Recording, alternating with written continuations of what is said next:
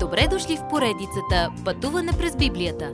Това е едно пътешествие, което ни разкрива значението на библейските текстове, разгледани последователно книга по книга. Тълкуването на свещеното писание е от доктор Върнан Маги. Адаптация и прочит, пастор Благовест Николов.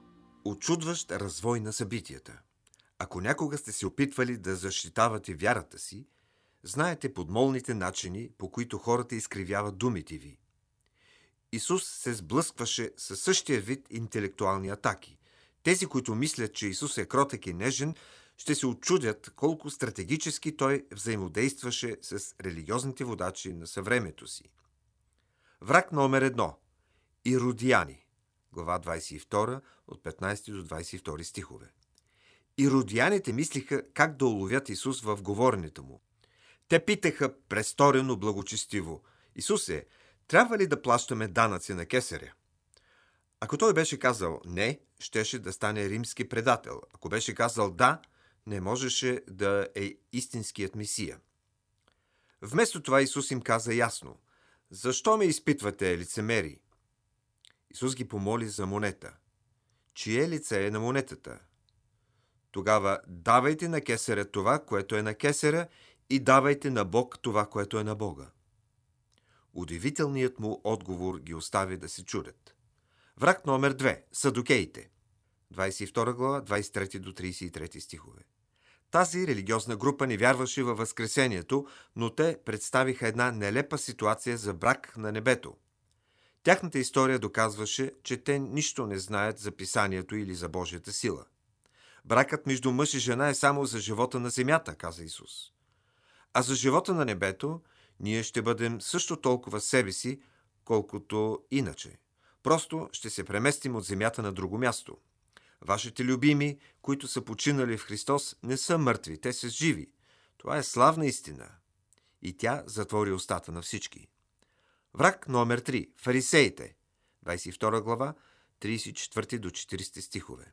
Също като другите две групи, които искаха да впримчат Исус, фарисеите наеха мъдър законник – учен в Моисеевия закон, да пита Коя е най-голямата заповед? Исус каза Да обичаш Бога и да обичаш ближния си е другата подобна на нея. Тези две заповеди обобщават целия Моисеев закон. После в недвусмислени слова Исус ги осъди с 8 горко. Никои други думи, които излизаха от устата на Исус, не бяха така убийствени. По същество той казва «Горко на вас, книжници и фарисеи! Молите се дълго, но сте безсърдечни и проклети в практиките си. Цените материалните неща повече от духовните им цели. Правите голям въпрос от дриболии, но сте забравили какво довежда хората при Бога. Цените външното, говорите мило и изглеждате като благочестиви, но отвътре не се справяте с греха. Дори не харесвате думата грях. Заменяте ритуал с действителност, формалност и литургия. Вие сте като красиви гробници, пълни с гнили кости. Имате вид на благочестие, но нямате сила. И този, който току-що ги осъди, сега плаче за тях. Той произнася тези горко с едно разбито сърце. Не само, че религиозните водачи стояха в шок, но и учениците на Исус. Какъв странен обрат!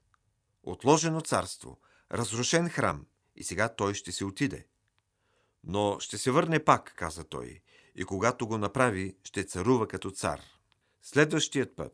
Как ще разберем кога краят на света наближава? Уважаеми слушатели, вие чухте една от програмите в поредицата Пътуване през Библията. Ако ви е допаднало изучаването, заповядайте на www.ttb.bible, където има много и различни програми на български язик. Ако свалите нашето мобилно приложение от ttb.bible, ще получите достъп до систематично изучаване на всяка книга от Библията. Разкажете ни как Божието Слово променя вашия живот, като ни пишете на електронната ни поща info at studio865.org или в нашата фейсбук страница Пътуване през Библията. Освен до аудиопрограмите, чрез мобилното приложение ще получите достъп и до различни материали. И на още едно място ще намерите нашите обяснения на библейските текстове. На платформата YouVersion за всяка книга от Библията ще намерите наш план за прочит и аудиопрограма с обяснение на прочетеното. Благодарим ви и до нови срещи в онлайн пространството.